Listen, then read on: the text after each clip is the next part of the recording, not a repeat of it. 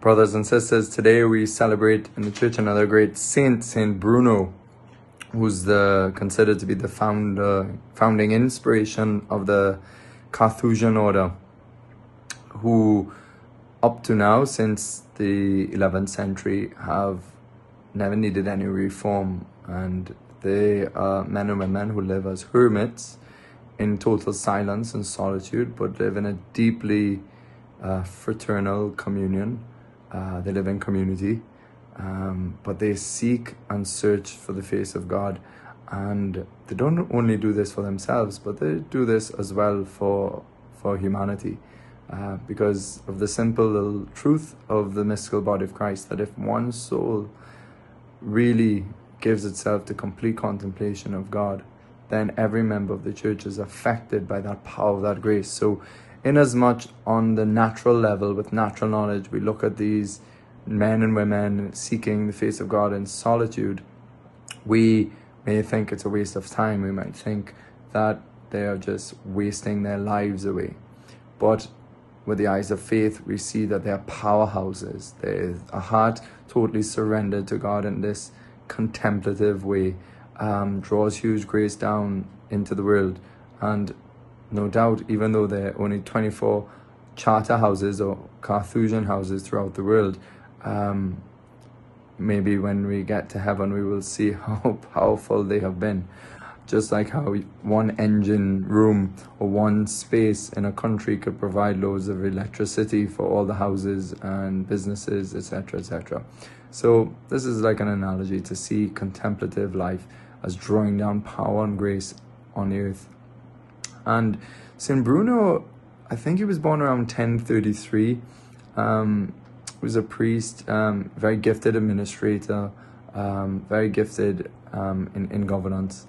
And around 1075 uh, or so, he was appointed a chancellor of a, a place called Rheims in Germany. He's from Cologne himself in Germany. And there he faced great um, opposition or conflicts with the archbishop of the time, who was very corrupt, who was even violent, who who was was not really living up to his calling at all, but had become, uh, you could say, influenced with great corruption. And so Bruno and his companions tried to get him uh, sacked, you could say, or or removed, and uh, and with success in the end, they did. They petitioned the Pope uh, on a on different grounds and, and he was removed. And then Bruno himself was then seen as the next candidate to be bishop, but he, he refused this. He and a few of his friends had made a, a secret vow of, of abandoning everything in the world to join religious life. So even though he had made his vow with his friends a few years early on, he decided in the end, when all of this took place, to, to flee and to, to seek God alone in solitude, to really fulfill the deepest desire of his heart. And so he went to St. Robert, who was founding in Molesme in, and in France uh, a community as well with people around him, which later would become the Cistercian order of monks. Uh, but that wasn't their vocation, so they went to St. Hugh of Chateauneuf in Grenoble, who was the bishop uh, in Grenoble in France, and he gave them uh, a space to begin their eremitical solitary life. And there, Bruno um, set up with few of his companions to seek God in study, assiduous study and prayer, chanting the Psalms, living a solitary life. And the goal always of the monastic life, the goal of the eremitic life, the goal of all of us Christians is contemplation of God. And we do this in different ways.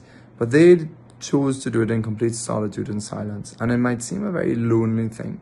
But the experience of these monks, the witnesses of them, is that when we find silence and solitude, the interior world becomes loud, it becomes clear. Clarity of heart and mind then it allows us to perceive God, and then God's God starts to inflow with His light and His goodness and His beauty into the soul, and the soul therefore is ravished by this special presence of God. And so the witness of Bruno, uh, his motto, God is absolute, God alone like Benedict as well, like other great saints, but they witness to all of us that, that even though in the midst of our life, even for lay vocations, we can try consciously to make everything about God. And when we live with that single purpose, it means our energies are not scattered and that we can live with a vitality of life. Here's what one monk uh, from Italy, one of the charter houses in Italy, speaks about the monk uh, in this Carthusian way of life. The monk who is filled with the love of God will recognize God's presence. The eyes of his heart are enlightened. They are able to see God as God is. St. Paul says that the connection between love and contemplation is natural. Only when your love is big enough will you know God. The more our heart is enlightened with love, the deeper will be our desire to see the face of God, our beloved one. Bruno, a man who burned with divine love, speaks of this desire through the psalm I thirst for God, who is life. When shall I rise so that I appear before God? Bruno does not only wish to see the face of suffering, face on the cross, the face of mercy and compassion. No. Above all, he wants to see the face of salvation and glory. This face of God reflects in my own face. In the exchange of these two different faces, we will meet God perfectly.